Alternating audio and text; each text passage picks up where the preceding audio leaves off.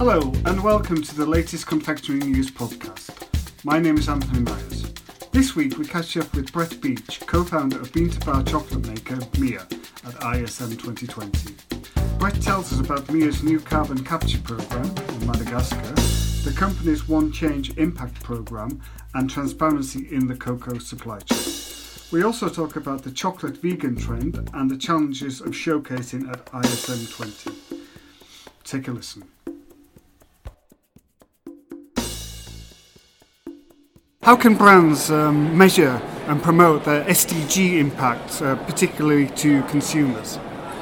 I think one of the main ways is to choose really quantifiable items. So, for example, if you're talking about um, access to water or anything like that, that you can actually be really clear how many people are accessing it through a project you've done and what impact that has on their lives. So I think my...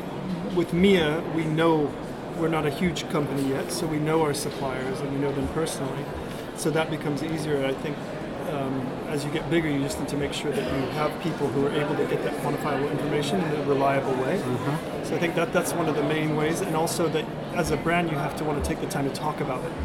Because if you just want to put um, numbers on a page to check a box, then that's that's not really going to get consumers very engaged in it. So what we do is we integrate this into how we market our brand on social media, how we um, the information we put on our website, and explain to consumers what their impact is.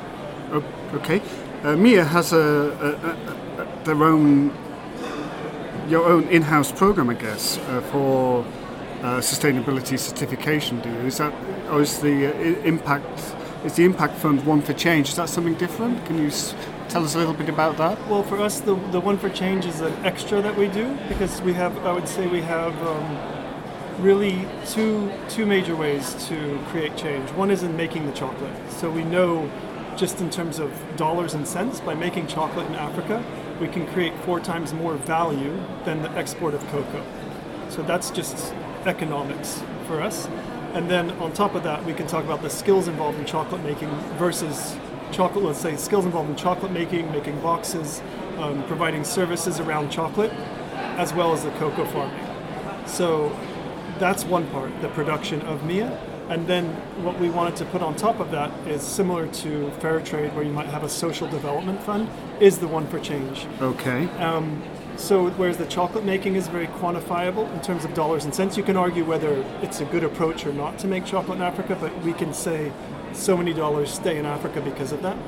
Then on the One for Change, it's also very quantifiable because what we wanted to say, a lot of times you'll see on pack, we give a percent of profit, but if nobody knows your profit, nobody knows what you give. Mm-hmm. We take one percent of our sales and we don't charge any money to that fund for implementing it. We go straight to a charity that's very efficient at implementing projects on the ground or a local partner, and it all goes to the project.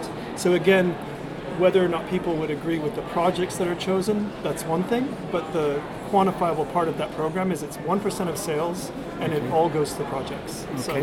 So in that way, it's very mathematical, and then the choices are more subjective. Okay. Does, does Mia also work with um, third-party certification organisations like Fairtrade, Rainforest Alliance, G T S? If so, which ones? Or we do. The um, the partner we work with is called Proudly Made in Africa, and I'd say the difference between Proudly Made in Africa and the others is that the other um, certification bodies you mentioned are mainly certifying ingredients, and that's because mainly people are buying ingredients from the Southern Hemisphere.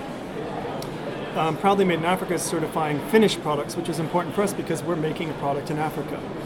And so, but the where they're similar is that um, Proudly Made in Africa used the Ethical Trading Initiative base code. That's the structure of the audit that was done. So the audit structure and the, the way the audit is done is identical to the structure that's used by Fairtrade and others. It's just that the element that they looked at as well was the production. So at the factory and auditing the factory as well, which is important to us because we have a factory partner in Africa. Okay, that's good. Thank you. Um, latest research just out last year by Lumina Intelligence suggests that, you know, sustainable claims appear on twenty-eight percent of cocoa and coffee, for example. Uh, but but consumer engagement is is low. Um, the feedback they got was in-house programs, you know, that the big companies uh, all use now, kind of lack transparency. What would you say, how can they um, improve this this rather dismal figure, would you say? Well, I think, to be honest, there are some companies that are just trying to check boxes, so they're not interested. If I think if consumers aren't engaged, it's because you're not engaging them. So if if it's not a big part of your company to actually go out and create this change and talk about it and be honest with people about how you're doing it, then people won't be engaged. So I would say one of the things that's that's a bit um, deceptive is if you have a massive company that does, say, fifty or one hundred or two hundred million in, in sales, but you build one school, um, that's good, but compared to the business you do, it's not much. Mm-hmm. And you have other brands, whether big or small, that they're actually constantly taking, systematically taking a portion of their their sales or their or their profits and doing things or working within the fair trade system. And I think those are the those are the companies that are going to have something more consistent to talk about. So I'd say if people aren't engaged and it's not transparent enough, then we have to up up the transparency. It's it. You know, at Mia, what we do is we, again, the, with the One for Change, we want to make it mathematical, so there's no doubt in our minds. And we can't skip a year and say, well, this year we don't feel like it. It's always one percent. Mm-hmm. And then in the with the consumers is actually explaining what we've done. Mm-hmm. Um, and, and we're working on that as well, for example, on our website. More on the production side than the One for Change, we want to be able to have people plug in how many kilos of chocolate they've purchased mm-hmm. as a client or a customer, and what that's created in, in Africa, so they can see the, the impact. Okay. Are you saying, are you, are you saying, um, Do do you think uh, engagement with Mia is, is is good? You're getting good feedback. How have sales been over the last year? I mean, you have you're on this um, you have this philosophical um, drive that you've had from the beginning. So how, is it working out for you commercially? I yeah, would say. I think. Well, for me, the first three years of a startup, where wherever you do business yeah. and whatever business you're in, those need to be years for development. Mm-hmm. So I wouldn't expect profitability. We're in our third year of trading. Okay. So this year we're looking to achieve a certain level of sustainability financially. Yeah. I think where Mia's been a big success is on being able to make a chocolate in Africa, to get the, the right certification behind it, and to get four quality awards. So on that, that's been a big success. The packaging's out there, people like it, and I think the story is, is very cohesive. Where I think it's a challenge is craft chocolate is absolutely booming right now. Mm-hmm. So there's a lot of competition, whether it be in Europe or the U S or Australia or New Zealand, you yeah. have chocolates everywhere. Um, whereas ten years ago, it wasn't the case mm-hmm. to this degree. So that's something that takes more time to get through. But I think with Mia's value proposition, we believe that we can gain more and more customers over time because the story goes quite deep mm-hmm. and the quality is quite high. Okay. And am I right in thinking that Mia sources all its cocoa from the island of Madagascar? That's correct. So it's pure single origin by, by nature. Single origin. And yeah. um, okay, and you've just announced, uh, Mia's just announced in the last week or so a, a carbon capture and lemur conservation program on the island. Could, could you tell us a little, little bit more about that, please? Sure. So within within the One for Change program, we felt like it was important to do something with the environment, A, because this is a big concern for, for the global population, but also in Madagascar, it's such a precious environment with eight out of ten plants and animals being endemic. Anything we can do to slow down loss of habitat and to create more sustainable environments for people is a benefit. And so we created that, that basically calculated and went a little bit further than we needed to, that the, the carbon emissions for all our imports, and said we'll, we're going to plant trees in a national forest, and not just plant them, but um, it's, I'd say it's kind of a plant plus program because there's education around it, um, as well as, um, so there's school education, and then they're working with the local population to help guard and protect the trees that they can grow and thrive. And that creates a buy-in with the population as well. They start to see the value of, of getting forests back. And then mm-hmm. for the lemurs, it's in a national park. Mm-hmm. So this is a this is actually a project that David Attenborough has has um, commended and seen. And so we thought with this U K charity that's doing this, this is the greatest thing to support in Madagascar because it's it's already a program that's got a lot of positive aspects. And so we're just doing our part based on our. Okay, great. What are the other challenges of sourcing your cocoa from uh, Madagascar? It's not manufactured. It's not manufactured there. So you, you The, the raw materials is exported to a no, location? For, or? for us, Mia, the meaning behind Mia is made in Africa. Made in. And when we say made in Africa, we mean the finished product. So it comes, as a consumer would buy it, it comes like that from Madagascar.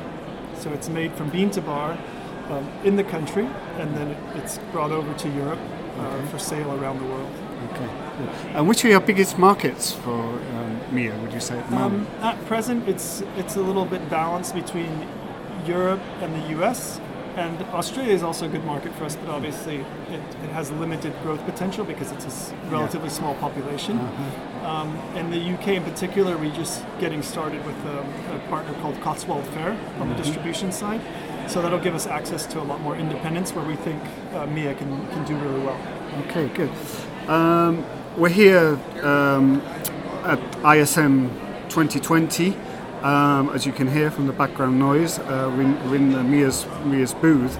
Um, one of the big trends we're picking up on for this year is the vegan trend in chocolate. And um, of course, Mia, you've been there since you know since the beginning. You've been vegan accredited uh, by the uh, U K uh, Vegan Society. Um, how do you see this uh, this trend going, and how how has the landscape changed since since Mia's been established? Would you say? The the way I think the, the vegan movement is good because it's getting um, even flexitarians to think about what they eat. Um, even people who eat, might want to eat meat every day, it's starting a conversation. So I think in that way, it's a really good movement. I don't think it should be a moral judgment on people whether or not to be vegan, but it's making everybody think about how they make and consume products. And the way I would see uh, vegan and other trends in chocolate is that it's getting more and more specified. So, for example, some consumers can't have sugar, some need a vegan product, some can't eat dairy.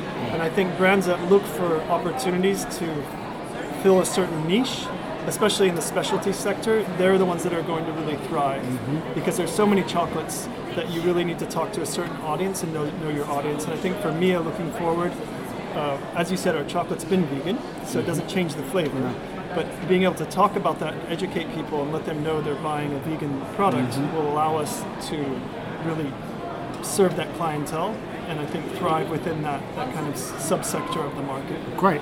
And finally, um, social media must yeah. be must be an important outlet for, for you to get your message across. How how how do you use that? How important is it? Have you got any tips for other small kind of manufacturers, independent manufacturers? It, it is. I think it's a huge opportunity. Um, What I would say about social media, I'll talk more just specifically Instagram because we mm. use that a little bit more of a focus because we want the visual. Um, is it, it is constantly changing, and so it is a challenging landscape as well. Um, might not be as simple as it is from the outside, but I think again, if you can create a focus. So, for example, this year we're going from not just trying to get followers, but actually engage the key um, the key audience that, and our key audience we see. Is it's not just the consumer, but it's the retailers. So if we can start to have relationships with the retailers who carry Mia, Instagram will become much more valuable to us. So I'd say, you know, start out, but then constantly revise how you're using it, because if you're just putting out messages to the whole world, mm-hmm. it may not be as effective as if you're really zoning in on a certain audience and saying, we want to penetrate that audience for a specific, okay. you know, specific reason. Communicate your brand. Great.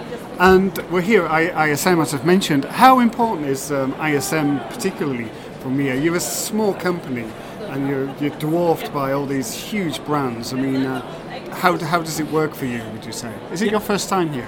Um, it's not. Mia's second time. Second time. Yeah. So I'd say, in some ways, we're we're a needle in a haystack in the sense that there are a lot of big companies, and a lot of the people walking the floor might not have uh, a market or the part of the market that's that's right for Mia.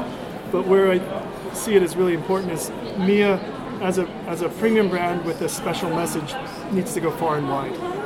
And the way to do that is to not just sell in Europe, but is to export. And this is a platform to have those conversations. Mm-hmm. So I think we could, you know, we could survive without it, but I see Mia as going for a certain percent of the market, and it's not the biggest percent.